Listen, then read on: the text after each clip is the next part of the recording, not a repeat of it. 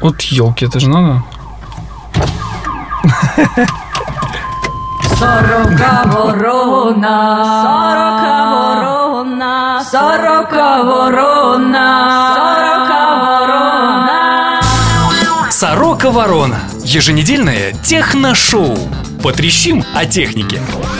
Мы приветствуем тебя, о слушателях Сорока Ворона Шоу. Надеемся, у тебя все хорошо, ты здоров и в меру упитан. Угадайте, кого сегодня нет в студии. Технослав Бергамот у нас разъезжает по морям да океанам, за границей рассматривает новое интересное. Выставка Logitech, насколько вы помните, в данный момент э, происходит. Конечно же, Технослав вернется и расскажет нам кучу всего интересного. Но сегодня отдельный специальный выпуск. Сегодня мы решили поговорить о музыке. И по такому специально музыкальному случаю мы решили пригласить в Сорока Ворона Шоу интересных собеседников. Итак, Полина Булгакова, Виталий Бондарь, Сорока Ворона Шоу номер 8 Special. Сорока ворона. Признаемся вам честно, идея поговорить про музыку, про то, откуда берется музыка, как она пишется, куда она закачивается, кем она выкачивается и как потом люди ее слушают, какие музыкальные сервисы для этого используют, появилась у нас давно. И сегодня мы ее воплощаем в жизнь. И для того, чтобы поговорить об этой теме под разными углами, с разных сторон обсудить всякие интересные музыкальные моменты, мы, конечно же, пригласили в гости интересных людей, которые имеют свою точку зрения. Мы услышим мнение нашего брата Гика, а также мнение музыкантов, которые, как никто, знают, что такое музыка и с чем ее едят. С чем ее поют. Вот буквально на днях Nokia громко анонсировала три аппарата, о которых мы обязательно поговорим, но подкасте «Сорока ворона» номер 9, то есть в следующем. Технослав, мы без тебя не говорим о телефонах, как и обещали. Так вот, одна из этих новинок анонсированных – это Nokia 600. Чем хороша?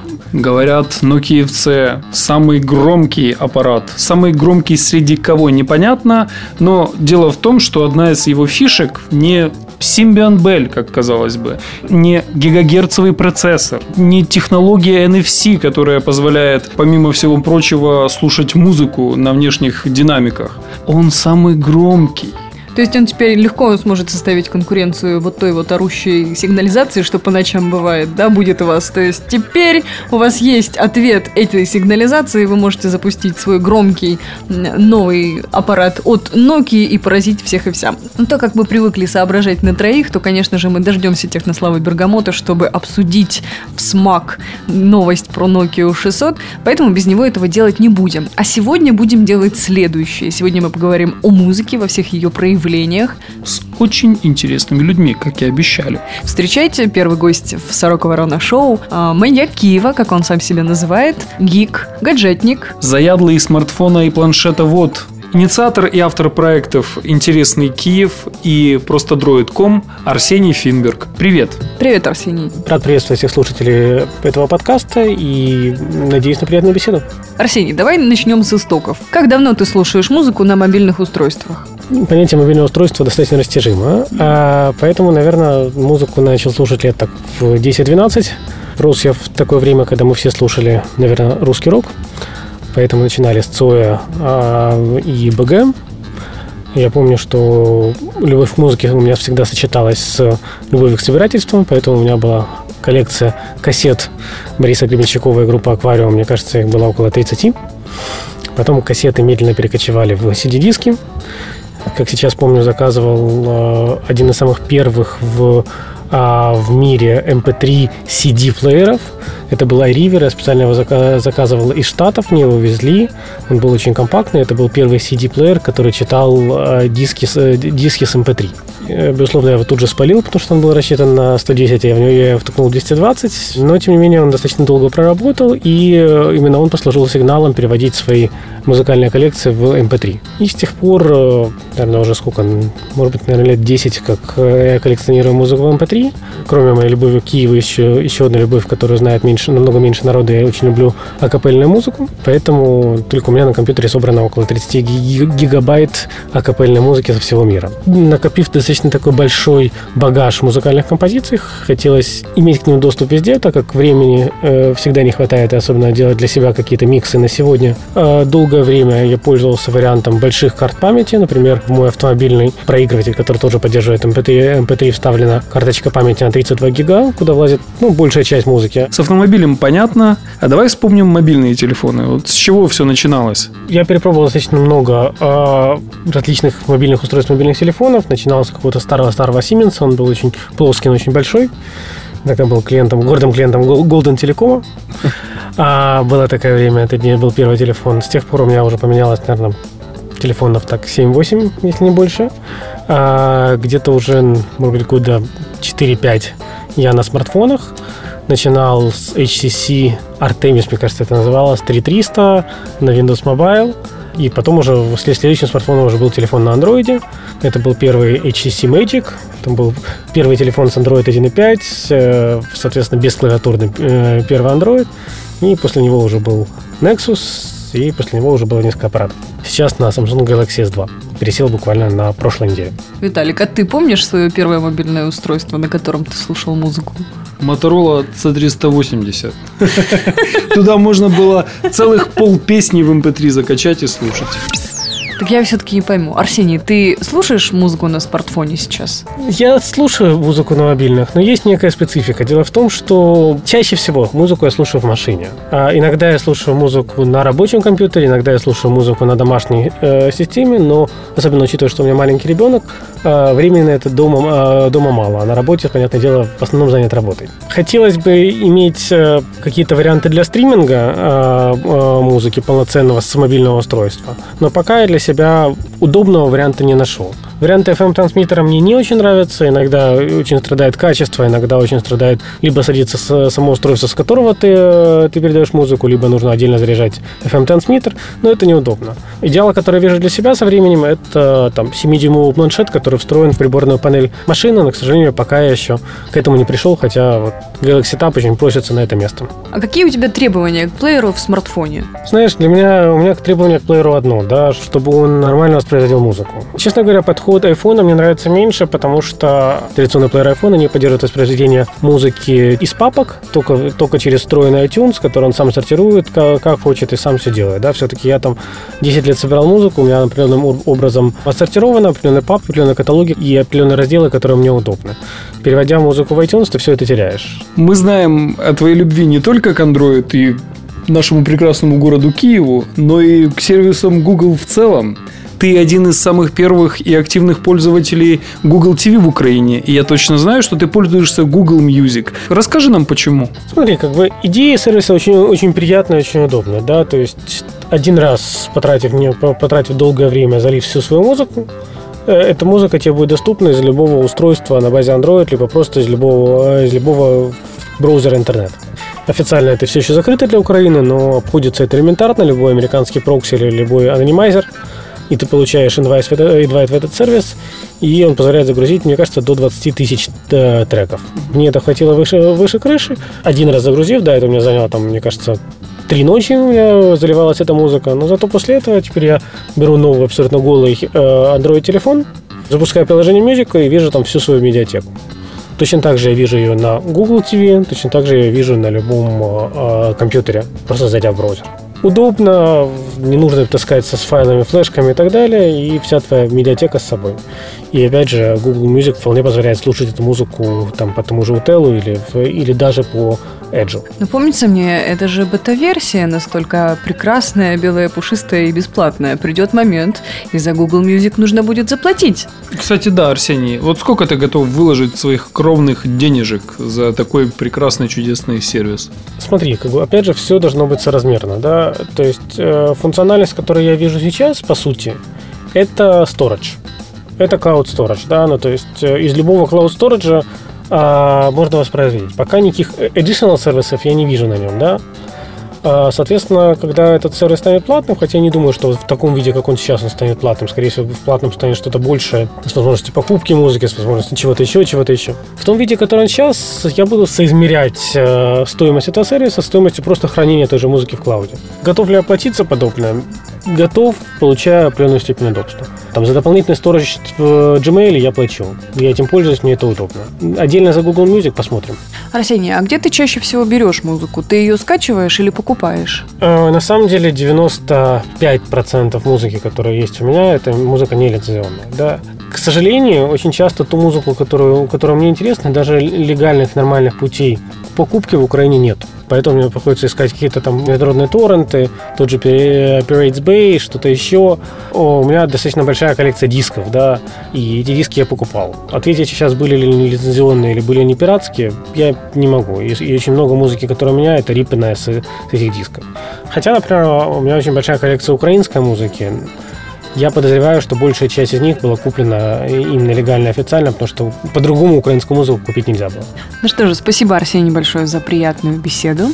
А мы продолжаем Сорока Ворона Шоу. Выпуск номер 8 в эфире. И у нас к вам вопрос. А на чем вы чаще всего слушаете музыку? Либо это смартфоны, либо это специальные плееры, либо это какие-то другие гаджеты. Оставляйте комментарии на сороковорона.ком. Сорока ворона. Мы продолжаем восьмой выпуск «Сорока Ворона Шоу». И сегодня, раз такое дело, мы решили не мелочиться и пригласить в гости оркестр. Да-да, человек-оркестр у нас в гостях, человек, который написал музыкальное сопровождение к «Сорока Ворона Шоу». Вот это вот. Встречайте, Сергей Юрьевич Радзецкий. Он же Сюр. Сережа, мы знаем, что ты пишешь много музыки, а насколько много музыки ты слушаешь и на каких устройствах? Ну, скажем так, музыку я очень люблю, я меломан, у меня очень большая фонотека, постоянно ее слушаю, но не всегда я ее слушаю именно в пути или в дороге. Ну, есть такие у меня личные субъективные музыкантские аспекты всякие по этому поводу, и бывает такое, что то пытаюсь э, как бы уберечь голову от посторонних звуков э, и перед какими-то репетициями или в процессе осмысления какой-то новой композиции или песни, или какого-то просто звукового трека. Я пытаюсь голову не перегружать совершенно другим материалом. Голова должна быть свежая, и поэтому слушаю как можно меньше музыки в те периоды, в те дни. Бывает такое, что, конечно, хочется послушать э, очень любимую музыку, послушать ее качественно. Делаю я это со своего старого дешевенького MP3-плеера. Особо по поводу плеера я не заморачиваюсь, главное, чтобы можно было в него все вместить. Тут больше акцент идет уже на наушники, которые, конечно, должны быть удобные, не громкие и, соответственно, не должны приносить вреда здоровью и тому подобное. Поэтому нужно вот в выборе даже не так плеера, как наушников обратить больше внимания. Если же тебе это имеет какое-то значение, и ты хочешь уберечь свое звуковое здоровье. Винилы когда-то были, бобины, кассеты, потом компакт-диски. Вот и Арсений Финберг сегодня говорил о том, что у него увлечение музыкой было связано с собирательством, не в последнюю очередь. Сейчас все поменялось. У нас нет статистики такой, но мне кажется, люди преимущественно музыку скачивают, причем скачивают бесплатно. Сережа, как же в таком случае зарабатывать музыкантом э, своим творчеством? Тебе, я думаю, как никому другому должно быть это известно. И вообще, как ты относишься к ситуации, что музыка сейчас в большинстве своих случаев скачивается нелегально? И бесплатно. Ну, вся эта система уже была нарушена еще с появлением интернета, и нарушена она на глобальном уровне, не только вот в плане каких-то студенческих записей, студенческих обменов музыки, а вообще на глобальном уровне, на мировом уровне. Тот же выход альбома King Crimson Project. Был релиз 31 мая тоже долгожданный альбом. Все его очень ждали, что, как, интри- интрига такая, там новые музыканты, кроме Роберта Фрипа. И, в общем, очень большой ажиотаж был это все. Все, 31 вышел релиз, и уже с 1 июня, со 2 уже это можно было скачать куча мест по всему интернету, по ссылкам, где можно было перейти, скачать и ознакомиться. Между нами говоря, альбом не такой получился, как его все ожидали. Это уже не тот King Crimson. Знаете, вот человек, если купил, мне кажется, этот альбом и послушал, он бы мог разочароваться и даже пожалеть денег. А так он скачал, послушал и как бы себе какую-то отметку сделал, что это вот так, а не как иначе.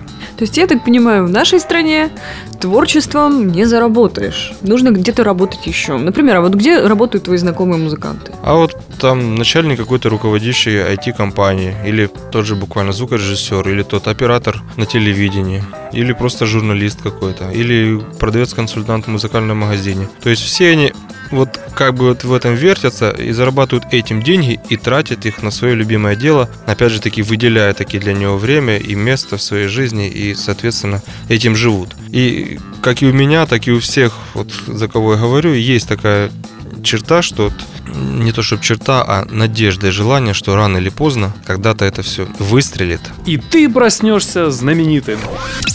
Выходит, вот какая парадоксальная ситуация. Ты вкладываешь силы, деньги в свое творчество, но пока что никакого фидбэка не получаешь. Ну, по крайней мере, на материальном уровне. Естественно, эмоциональная отдача идет. Нас интересует, насколько сложен процесс создания музыкальной композиции. Сколько ты тратишь на это сил, времени? Расскажи, пожалуйста. На данный момент я участвую и руковожу шестью музыкальными проектами. Какие-то более успешные, более концертирующие, какие-то менее, какие-то более просто студийные, какие-то именно рассчитанные на постоянные концерты и так далее. Ну вот в данный момент мы как раз э, заканчиваем сведение новых треков коллективе Сюрбенд. Это довольно-таки трудоемкий процесс, потому что в других коллективах есть у меня и по два человека, там и инструментальная музыка. В Сюрбенде же задействовано 8 человек, э, духовая секция, тромбон, саксофон, труба, ну и полноценный состав рок-группы, плюс при записи очень много используется всяких перкуссий, экспериментов со звуками. И поэтому тут трудоемкий процесс именно накопления. Раз, 8 человек записать, тут еще даже такие просто жизненные факторы, как вызвонить и сделать так, чтобы таки получилось у всех работающих музыкантов выделить время, прийти в студию.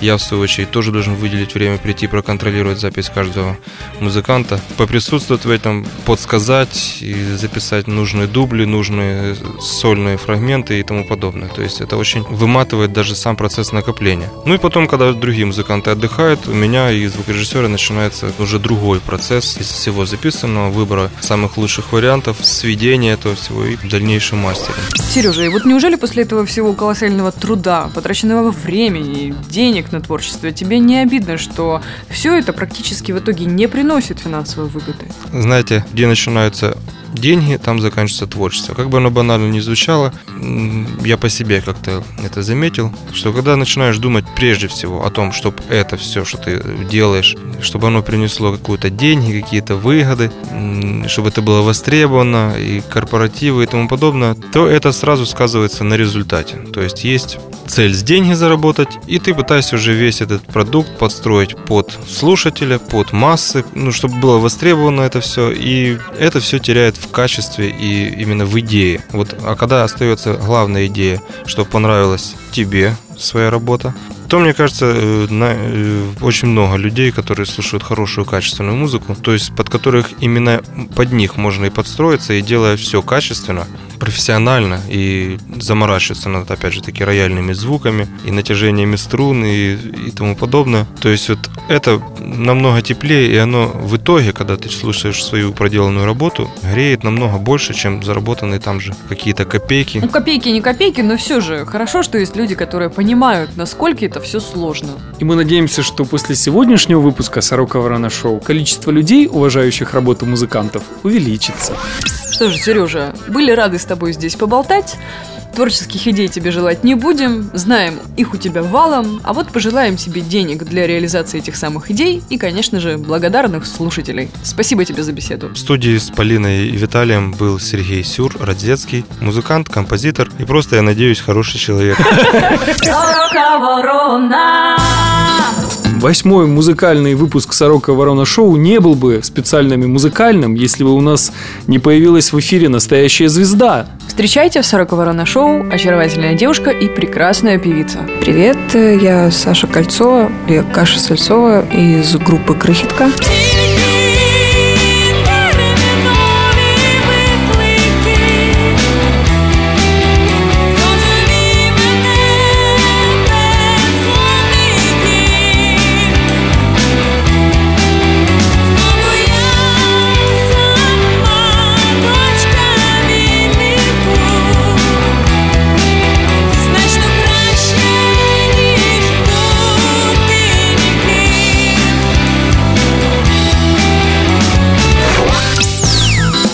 Кстати, Саша очень активный пользователь Твиттера. Давно ты там, и как он появился в твоей жизни? Я купил журнал «Афиша Москва» два, два года назад, два с половиной.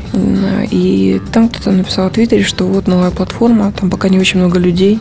Я зашла, начала что-то, написал первый пост по-английски, а потом поняла, что там уже есть четверо моих знакомых. А, И как-то он начал стремительно прибавляться. Часто пишу, он меня страшно, кстати, отвлекает. Я поняла, что это очень плохая привычка приобретенная. Ну, у меня уже два года. Я понимаю, что там много фана, а там появляются люди, которых бы я не встретила на улице, там при других обстоятельствах. Я там делаю какие-то опросы. Могу извиниться за что-то там, плохо сыгранный концерт, например.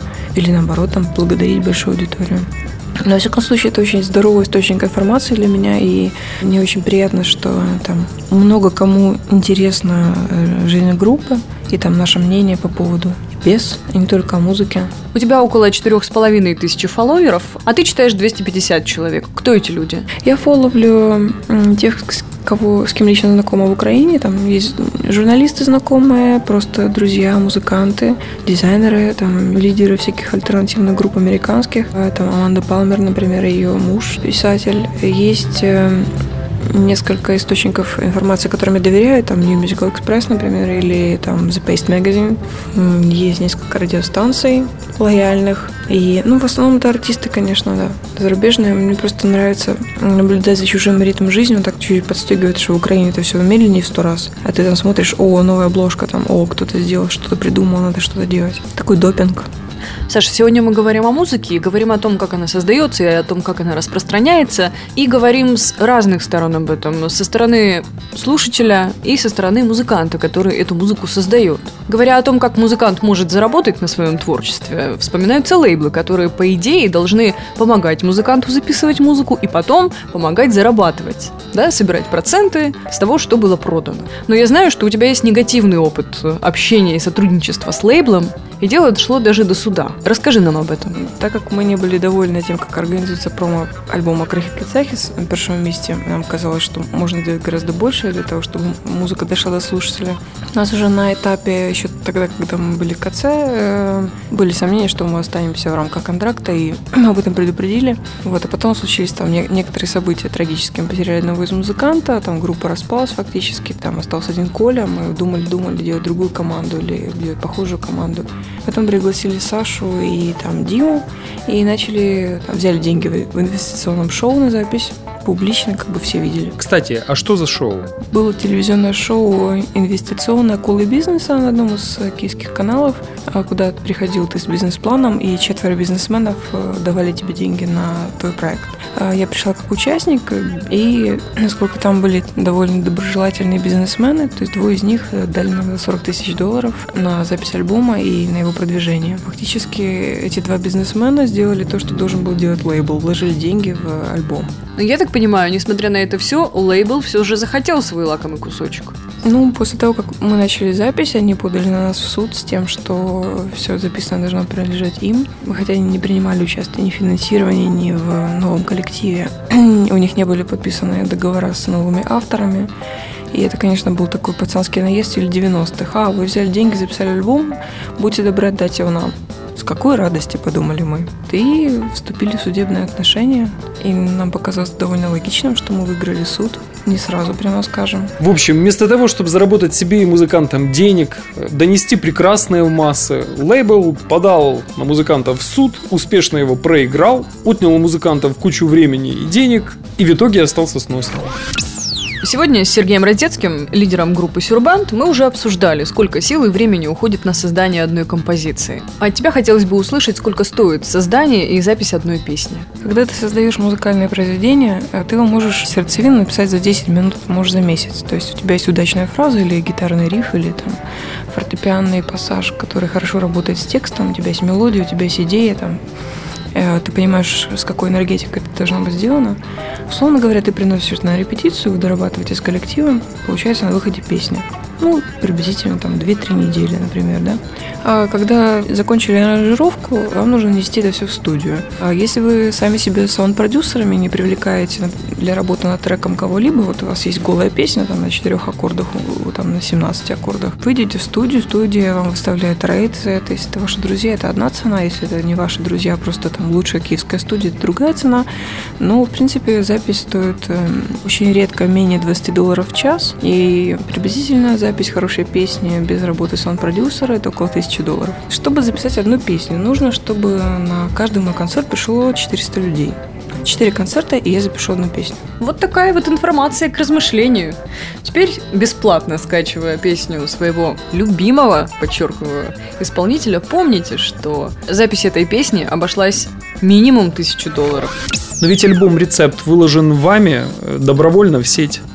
Мы э, продаем его через э, наш собственный сайт на добровольной основе, то есть вы можете его скачать на крыхе.com.ua и заплатить или не заплатить, просто карточкой. Вы можете получить его с нашими экоторбами в подарок. То есть когда вы покупаете акционную экоторбу, вы получаете по почте диском. Кстати, Саша, а есть ли у тебя статистика, сколько же людей все-таки платят за скачанное? Не так давно, две недели назад, мы выложили э, ремиксы на несколько песен и написали, что хотите платить, хотите нет.